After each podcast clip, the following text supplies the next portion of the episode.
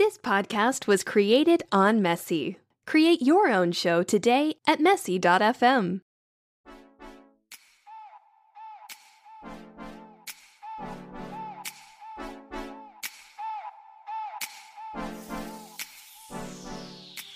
Welcome to episode five of the Future is Bilingual podcast. I'm here today with my first guest, Emily, who is a bilingual native. Uh, she was raised bilingually. She's a college graduate, and she's here to tell us all about her journey. So, welcome, Emily. Hi, thank you for having me.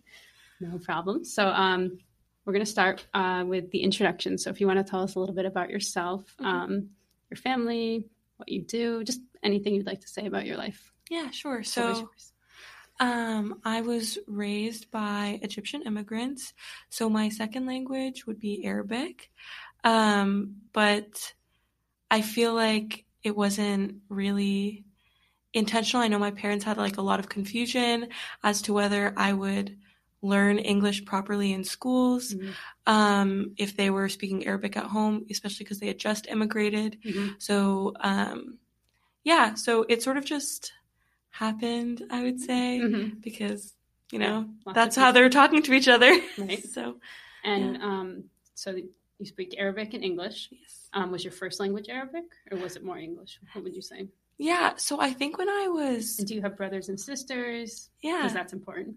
yeah, so I have an older brother.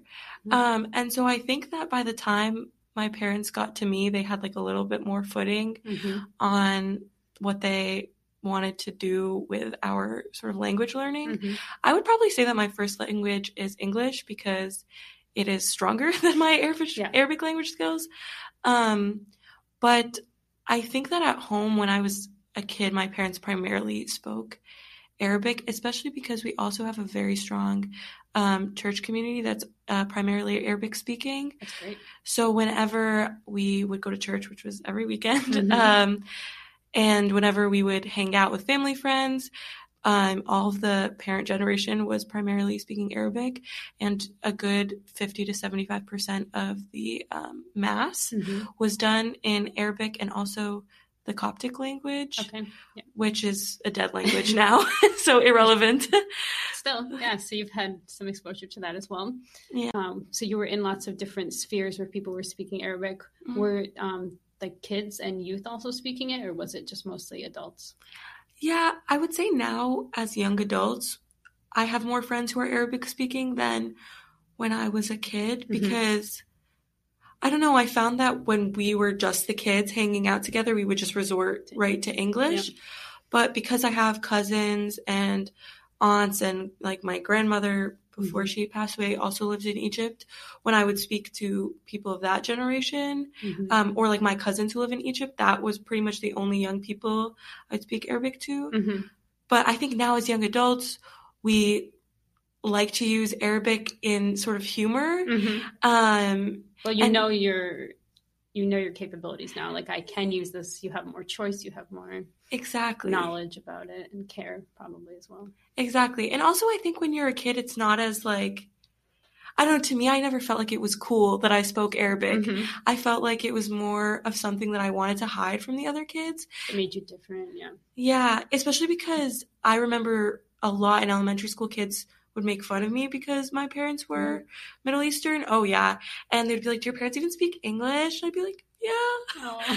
Um, so I also grew up in a very like predominantly white community. Right. So it was really weird that my parents were immigrant. There was Mhm. only one um other girl in my grade who was a child of immigrants in my elementary school. Mhm. Um, and she was um, a child of um, Hispanic Mhm. um, parents. Yeah. And so one Puerto Rican parent, one Cuban parent. Mhm. And so we became really good friends because Yeah. I feel like we bonded over that. Yeah, you had a shared experience. Yeah. Um, as we grew up, there was more like South Asian kids who moved to the community, um, but there was still no Middle Eastern kids. Mhm. So I think that that was a little bit hard for me as a kid that I would be like, oh yeah, it's cool that I'm Egyptian. Like people like to be like, oh, the pyramids. Yeah. But then being Middle Eastern wasn't really a very hot thing to be in the early 2000s. Right. Yeah. So late 90s, people were like, ooh, Mm. don't really like you. Right. I'm forgetting that's when you grew up. yeah. Um, yeah, so I, I don't think it was something I was particularly proud of as Mhm. a kid. But now you would say that's different. Oh, Now definitely. Now I'm like, I don't care about you guys. Yeah. I'm cool. Yeah, it's, it's such a gift. Um, Yeah. how can can I go back to your parents? Um, Yeah. how was their English? Was it like okay when they first came, or did they have to learn a lot?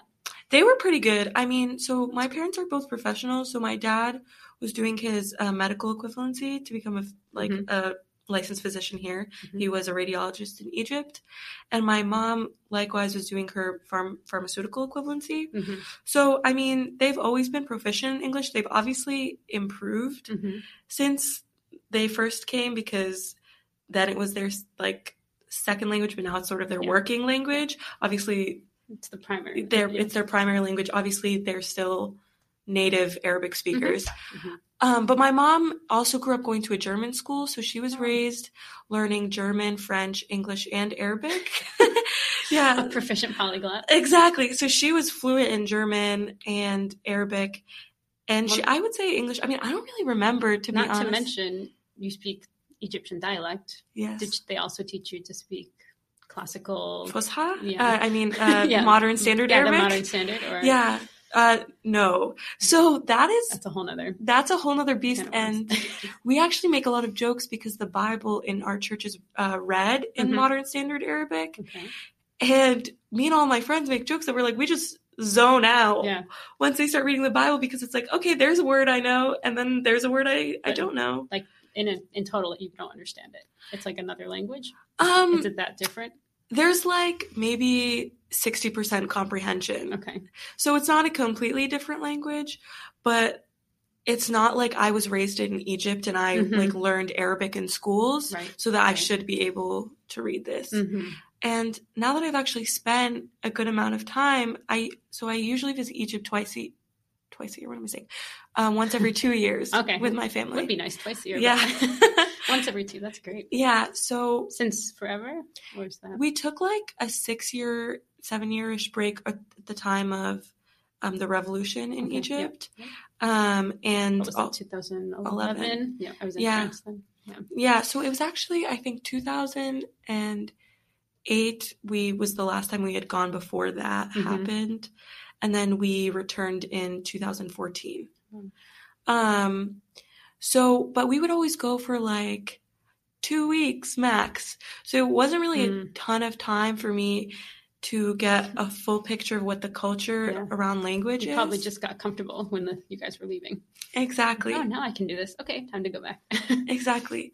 But as you know, I just spent a little over 2 months. Mhm. There and I learned that, you know, Arabic is the hardest subject in school for most For them. of the youth because it's a very hard language Mhm. and you know, the grammar is specifically very difficult Yep.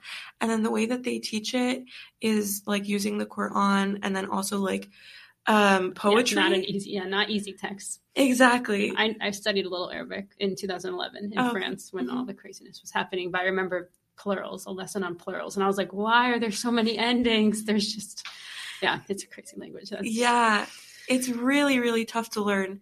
And so there's a good like portion of Egypt that is illiterate. I Mhm. mean, which is a whole nother problem. right. But um, um, Egyptian dialect is actually the most well understood dialect in the Mhm. Middle East. Well, thanks to films too, people love the Exactly. yeah, the, the culture is just out there more than other. I feel like. Exactly. Film and music Yeah. and literature. Um, Is it closer also though, or is it just that there's so much? oh, no, it's not closer okay. It's just that there's so much media produced by Egypt. Okay. Exactly. I think Saudi Arabia is probably the closest Mhm. to Fusha. I don't know. That's what it's Yeah. called. I don't know. Standard modern standard. Yeah, That's yeah. modern standard Arabic. Um, but yeah, it's been interesting actually as well for me because I was actually president of our Arabic um, Mhm. Cultural Association I saw that. um, at my university, and I met Arabs from all like all over Mhm. the um, region, which was really great for me because, like I was saying, I didn't have any Middle Eastern friends Yeah. outside of my church community before. So from your little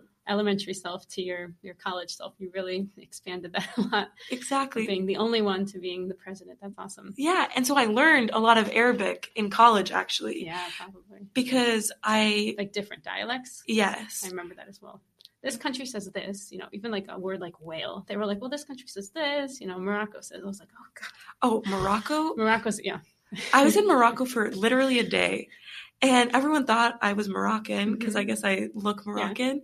And they would speak to me and I would literally be like, what? So then they would Exactly. So they would speak French to me and I would respond in Arabic. And that's how we functioned That's amazing. because I would maybe have a sentence in French, Mhm. but then to, you know, communicate a more complex thought, I was like, Ugh, Mhm. I'm just going to say something in Arabic and see if they Your French understand. comprehension is enough to. Yes. So full disclosure, Emily was my French student when she was a high school student. She's a great French teacher, everyone.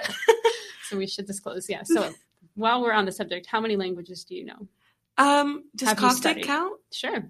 I guess four then. Okay. Um, but English? Coptic again is dead. Well, so you studied English, obviously. Um, Arabic? Arabic. Did you study ever? no, I time modern standard. no. I've self-taught a little bit. Okay. Um, but I, you know, at my university, one Arabic class was six credits. Oh, wow. So I was a double major, and there was no There's time. no time. Yeah, So, but yeah, so English, Arabic, French, and Coptic. yeah, That's amazing.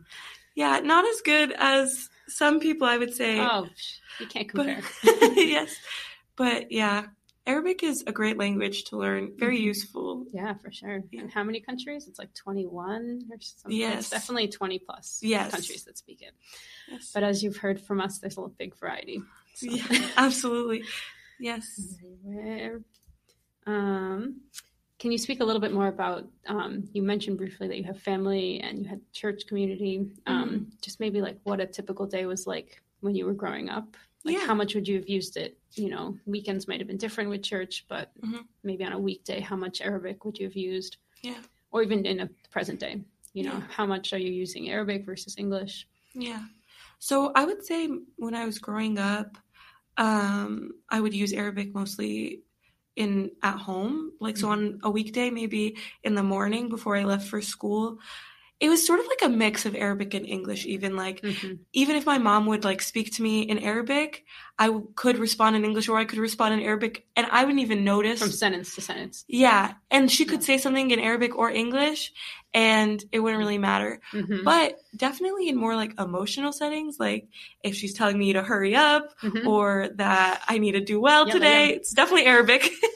that you would speak back. oh, Or that, she, would speak. That Oh, she would speak. And then I would probably respond in Arabic Mhm. because I don't know why I feel like I have more license to be rude in Arabic. Okay. It's like it's not as like it doesn't have I don't I don't know. or maybe it just feels more equal. Like she's speaking to you in Arabic, so you can, you know, if she's barking to you, like you can bark back exactly Arabic. exactly i'm like mishi so like yeah and i think as well um It's funny how um, people who are bilingual, just to interject, they don't even notice like what language was just spoken to them. Because I know I've asked people like, well, did they say it in this language or that? Like, I don't know. I didn't notice. I just understood it, and I think that is such an interesting thing for a bilingual. And you've always been bilingual, yeah um, being raised here by immigrants. So that's it's such an interesting concept. yeah it's really weird too because like going back to the average day let's say i would go home my parents worked um like all the time so we would go to um like an after school Mm-hmm. situation. So let's say my mom was picking me and a friend up. Mhm. I wouldn't notice if my mom would like make a significant effort to speak in Mhm. English if one If of my friend was there, if a of friend was there. But you know, sometimes like something slips in in Arabic or something. We would get home, my friend would say to me, "Oh, like what was she saying?" And I'm like, "What are you talking about? Right. Did- Were you not like did you not hear what she was saying?" And I'm like, "No, she like didn't say that in English." And I'd be like, "Oh, okay, Yeah, and it's hard for you to remember what part. exactly." I'm like, "What part didn't you hear?" Yeah, I do that to my husband all the time. I'm like, "What did what did your mom just say?" He's like, "Which part?" yeah, it's hard to follow if you're just paying attention Mhm. to what they're saying. Yeah. So I would say that it was always sort of a mix of the two. Mm-hmm. But on weekends, I think that was definitely when most of my Arabic learning Mhm, happened. Yeah, because we would go to church and then after that, there's like, okay, our our mass is like four hours already. so that's like four hours of Arabic. Okay. And then it's we're all gonna like eat breakfast. Mhm. And now that my parents have peers who are fluent in Arabic, it's like, okay, we're speaking in Arabic Yeah, now. Um, so listening to them talk and wanting to pick up what's going on. Yeah. Obviously, I think a kid's brain is very curious and they're like, okay, what's happening? yeah. Especially Um, if you hear your name dropped, you're like, "What did they say about me?" exactly. And then going out to dinner or like going to someone's house on the weekends. Mhm. Um, and I would always go to camps in the summer with our um, like neighbors who, well, they're not really neighbors. They live like 20 minutes away, but Okay. that was Yeah. Egyptian neighbors close enough. Egyptian neighbors. Okay. um, I would always go to camps with like their daughters. okay. So in the summer too, it was like, okay, like tons, which means like auntie. This is Mhm. like gonna pick me up and Yeah. hearing our parents like speaking back and forth, like planning, and then Mhm. being at their house with their grandparents. Um, so yeah, I would say that sort of in the non school times, Mhm. It was all there. it was pretty much like, yeah, it was pretty much just like naturally Arabic. How about like things you consumed? Like was TV in Arabic ever, or did your Oh. parents just have standard cable here? Oh no, no. so we had like a, a dish, Mhm. which actually ended up getting struck by lightning and ruining Oh. the electronics in our home. Oh no. So thank you, Arabic television. um, but yeah, my dad loves like Arabic film and Mhm. literature. yeah. Well, So- Arabs invested that stuff. Yeah. Yeah, exactly. There's a lot of good So especially the Egyptians, gotta Mhm. shout out. Egypt. Yes. Um, so I used to watch a lot of Egyptian movies with my dad as a kid. yes. Mhm. So it's even funny now when I was just in Egypt, I would say phrases that I picked up Mhm. from my dad and I guess from film. And Were they kind of old? they were kind of old, or they would be like really famous phrases from like movies Uh-huh. that my friends would be like, "What? Like know how? that? Like how would you know that?" And it's like, "Oh, I like watched this movie with my dad," and they would be so surprised Mhm. that we like shared that in Yes, common, even yeah. though I was raised here. Mhm. Um, So so it's I, almost like trying to think of an English example. Like nobody puts a baby in the corner. Like if you like came out with one of those, like a foreigner, I'd be like, "What? How do you know that?" You know? Okay. yeah, exactly. so there's some very quintessential Mhm. Egyptian films that so are like really funny and just I think really important to the culture Mhm. that I don't think I really don't even think it was intentional. Mhm. It was just my dad. He liked them. He liked them and that's how I would spend time with my dad. Like he would work all day at the hospital and then he would come home. Just want to sit down. exactly. So he would be like, "Come sit next to me. Come sit next to me." Yeah. So I would just like sit and like watch these movies. Mhm. Um, and the same thing when my grandmother would come stay with us, my dad's mother. Um, so From she- Egypt. So she, so my mom's mother actually lived in Egypt, but my dad's mother immigrated to Canada. with My dad's sister, Mhm. um, like maybe ten years after my dad's sister immigrated to Canada. Yeah. So she would come spend a few months at our house to like Mhm. see me and my brother, Yeah. and so she would like literally 24 7 it's like the coptic television it's not this is not egyptian film this is like they're like replaying sermons Mhm. like so i think Wow. that's how i learned a lot of um like religious language because it's a lot more formal and not really something that i feel like i could pick up if i just heard it once a week Mhm. um So that was every day when she was there. oh yes and now when we visit her it's like just background music Mhm. it's just like what's Must on be calming for her. Yeah. it's just this um coptic television Mhm. um so yeah i think television definitely was very important for And you for get, us. and I mean, not even just language, but you got so much culture from it. So I think that's that's so amazing. yes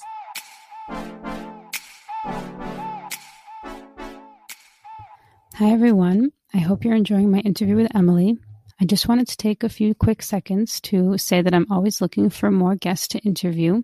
So if you are bilingual and were either raised bilingually, are raising children bilingually, or maybe both of those situations apply to you, uh, and you would like to be on my podcast, please reach out.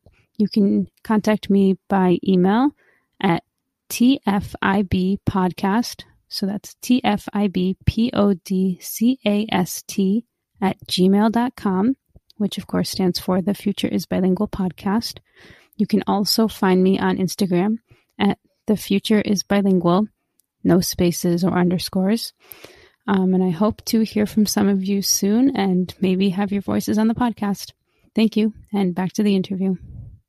Okay, so we're back. Um, I wanted to, before we move on, ask you um, about your brother because you said you spoke a lot of Arabic during the day with your parents and with your community. Um, for a lot of parents, uh, when they have siblings and one of those siblings goes to school, it's very um, the community language, which is English, um, has a big influence, and the kids will start speaking English to each other. Um, you mentioned sometimes speaking English back to your parents, Mhm. um, so I'm just wondering what that relationship was like, how much older your brother is, just Yeah. a little bit of that information. Yeah, so my brother is three years older than me. Mhm. So I probably think like I don't I wasn't there. Or I was there but not conscious. Right. Um I don't remember basically is the bottom line. My I think they probably spoke more Arabic to my brother than they did to me when I was a baby or growing up. Mhm. Just because obviously it was much sooner after they had just immigrated Yeah. and a lot more family actually came when my brother was born than me. So like I guess I'm not important. It's fine. Second baby. yes, we have bitterness, but it's okay. My brother got to mess everything up, and now I get to Yeah. do it. Perfectly to be the first baby. time. I'm the second child as well, so it was, it was good to be the second. Yes, so I guess that has its benefits and drawbacks. But um, yeah, so we actually typically will speak English to each other, Mhm. except in like public settings where we want like a secret language. We'll like speak Arabic to one another. Um, and also now, like I was saying, with like jokes and Mhm. like cultural things, Mhm. Um, or for like quoting our parents. Oh yeah. Um, to, to the original. exactly. There's just a different meaning. Like it just won't translate correctly. Yeah. And Uh, jokes for sure don't they're not the same. It's really hard to translate a joke. Exactly, exactly. So I think though otherwise we both like if we're giving each other advice or telling one another about our day, Mhm. we definitely just like resort to English whereas if we were with our parents, it could really like Mhm. Find itself in a mix just because one of our parents might just start saying something in Arabic, so we'll just Mhm. find ourselves sort of there. It kind of triggers your brain to start thinking in Arabic more too. if you're around Exactly. Exactly. So I think that I don't honestly really remember when we were kids like what we were like if we were speaking Arabic with one another. Mhm. I like have a hard time believing that though because I feel like a lot of our communication was like Mhm. pretty antagonistic Oh. when we were like in elementary school just because Mhm. like we were at that age Yeah. where like um we were just like messing with each other a lot Mhm. um, well, mostly he was messing with me. I was Yeah. pretty nice to him. The older brother, probably. Yeah. Sure. Um, I imagine that maybe when we were like toddlers or something, we were probably saying Yeah. some stuff in Arabic. Because toddlers just repeat what they hear their parents say. Exactly. So for sure. I'm sure you're playing out those roles. Yes. That's funny. You should see if your parents have any video footage. Yes. But now my cousins, at first, when I first went um, for my um, two month trip Mhm. to Egypt, at the beginning, they're like, oh, we feel like your brother might be better at Arabic. And I was like, okay, rude. Wow. But like that's probably because, like I was saying, he was just like more exposed to it at a mm-hmm. younger age. But then by the end of the trip, they're like, "Nah, you're good." And I was like, "Okay, thank you, They were everyone." just trying to test you or force you, like give you a little challenge. they knew I would rise to the occasion. That might also be like an Arabic speaker thing because I had a friend that was like, "Let's test." Like, he kept like making me like go into the store and like practice your French, and I was like, "Why? Why?" Should I? Giving me like language tests. See Yeah, if you can order this thing with. I'm like, okay. yeah. I mean, not to generalize, but I'll just speak to Egyptians. Mhm. They're like very. um I would just say like maybe a little bit like haughty about Arabic Mhm. in it being like a, a challenging language. Mhm. especially with like English speakers. Yeah. Um, so they'll be like, oh, like you speak Arabic? Oh, well, like you speak English? Well, I speak Arabic. So, but it was actually really, it was people were really nice about it. Like when I would go out with my family friends, Mhm. um, and I would meet their friends, um, like out at dinner or if we were like going to hang out somewhere, Mhm. people would always be like, oh wow, like. You're American, but you like speak Arabic. Like, good for you. Like, Yeah. people were actually like a lot more That's encouraging Mhm. that it made me feel like more confident to speak Arabic with them Mhm. then you know there was definitely moments where I just like wanted to be like ah I feel like this is a very complex thought and I'm gonna say it and they're gonna be like what did that was wrong Yeah, no, you get into some language where you're like, you think you overthink it. You're like, well, how do you form that that verb? Yeah. How do I form this idea? Yeah, it can Yeah. get overwhelming. yeah. Did you speak mostly Arabic, half and half when you were over there? yeah so mostly Arabic That's great. basically because there was like a month of it where I was on a service trip Mm-hmm. where I was like basically running a camp for local children in like this rural village and they were not going to speak english with me and there was a lot of moments where i was just like alone with them Mm-hmm. and i was like well emily it's time to communicate you can do this. And they even have a different dialect than northern egypt and Oh, southern wow. egypt so they understood me completely but there were some pronunciations Mhm. where i was like okay i'm gonna like take a leap of faith and say that that's what they're trying to say Mhm. and Context helps. yeah, exactly. So it ended up working out, and my Arabic improved like tremendously when Mhm. I was with them. And it was actually really funny because sometimes they would like make fun of me for like two seconds, and then like another English speaker would walk in, and I would say something in English, and then they would be like, "No, no, no, don't speak English. We were just kidding. Please speak Arabic again." That's so funny. That's cute. So I would be like, "Okay, you guys, like, yeah. don't make fun of me." Some of my best moments of learning French were from the kids that I taught. because Yeah. I remember, you know, making them laugh about things I would say. Um, some yeah, very memorable ones. Like Mhm. I said le météo for weather and not la météo because météo sounded masculine to me and they all laughed. And I also said um, asseyez-vous dans les chaises. Um, sit in your seat, as Yeah. we say in English, Yeah. and you know they say sit on your seat, Uh-huh. sur les chaises. Oh, okay. Um, so they were just laughing because in the chair is like in the material. So that just sounded Oh. hilarious to their little six year old Yes. ears. So yeah, me, they I'm just like, laughed. That at sounds me. like a That sounds sentence. Yeah. Good job, madame. Oh my god! So I like those stuck in my memory because those kids mocked me so much. Yeah. So some, you know, it's not bad to make errors. Um, Yeah. Especially when kids are correcting you. yeah, and then there's no, Yeah, I don't care. They're just like, no, you say it like this. No- Yeah. no big deal. Yeah, Yes. it's not as embarrassing as saying it to an adult or something. But, Yeah. yeah, they're I learned like humor. very basic words that I didn't know I didn't know how to say. Like I would be like? "Oh, form a circle." And then I'd be like, "I don't think I know how to say circle." Mhm. So I'd just be like, I'd be Oh, saying form and then I'd be going like this and one of the kids just said circle and I was Right. like, "Oh." thing. So. I was like, "Okay, now I know circle, which Yes. is data, everyone who wants to know what a circle is in Arabic." Um, yes, I'm going through that hardcore with my kids. So Yeah. yeah, he's learning. You know, um, almost entering preschool. So I'm like, he needs to know shapes, and I'm like, I don't know how to say rectangle in Polish, and Yeah. yeah, so I had to learn all those you know crazy words that you don't really use that often. Yeah. Circle being one of them. Um, just uh, before we end, do you have um, a proud bilingual moment or a, an event or a tradition, Mhm. um, something that you were able, um, able to do because you are an Arabic speaker? I guess the thing that would come to mind is that during that trip I was serving with Coptic kids. Mm-hmm. So it made me feel like I don't know, it was just like a really special experience to feel like I could connect with these kids who live like 6,000 miles away Mhm. over um like our sort of Coptic um like religion together and that we had so many shared experiences because of that Yeah. like going to the 4 hour mass Mhm. and feeling like I was just like in my home church, even though I was like in a rural village in Egypt, Yeah. was just like really sort of a spectacular feeling. It was like, oh wow, like this is the same thing that I do at Mhm. home. Um, And the And- kids are another generation, which is kind of hard to sometimes yeah, um, to have a, a common thread with them. I don't know. Sometimes it feels like, oh, you know, we're not we're not the same. exactly. And like praying with them, like even doing the Our Father prayer, like I was teaching it to them in English, but being able to say it with them in Arabic Mhm. was like so just like weird for me because I just never really imagined that I would be in that scenario. And even my dad was saying to me, he was like, wow, you've been to places in Egypt that like I have not gone. Oh yeah, So, um, it's amazing. yeah, so that was really nice. And I'm very thankful that, um, I was sort of raised with that instilled in me so that Mhm. it feels so central to my identity that I Yeah, like sort of feel like I can connect with these kids in that way. and you feel at home over there and Yeah. at home over here. So that's such a blessing that yeah, you don't feel out of place in either. Yeah, it's really nice. It's awesome. So as um as a, little ending, can you teach us? Um, you said a couple words in Arabic, but Mhm. can you teach our listeners um, a word or two in Arabic or a phrase Yeah. or something?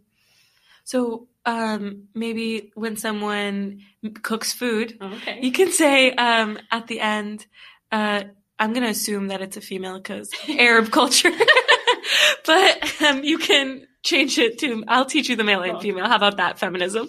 Um, so if a female has like made you food or um, brought you tea. Even you can say uh, "Tislam ideki."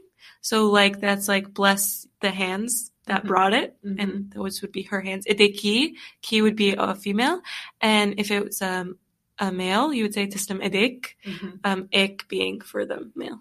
Awesome. Yeah, yeah. Thank you so much, Emily, for being a guest, you. and hopefully we'll talk to you soon. Thank you. This was fun. Bye. Thank you guys so much for listening to my interview with Emily. I hope you enjoyed it as much as we enjoyed recording it. And I hope you found it interesting and maybe learned something. If you did enjoy it and you're enjoying this podcast uh, so far, please do share it with someone that you think would uh, enjoy it as well. Also, if you are interested in being a guest, please do contact me. I would love to hear from you. Uh, like I said, in email or on Instagram.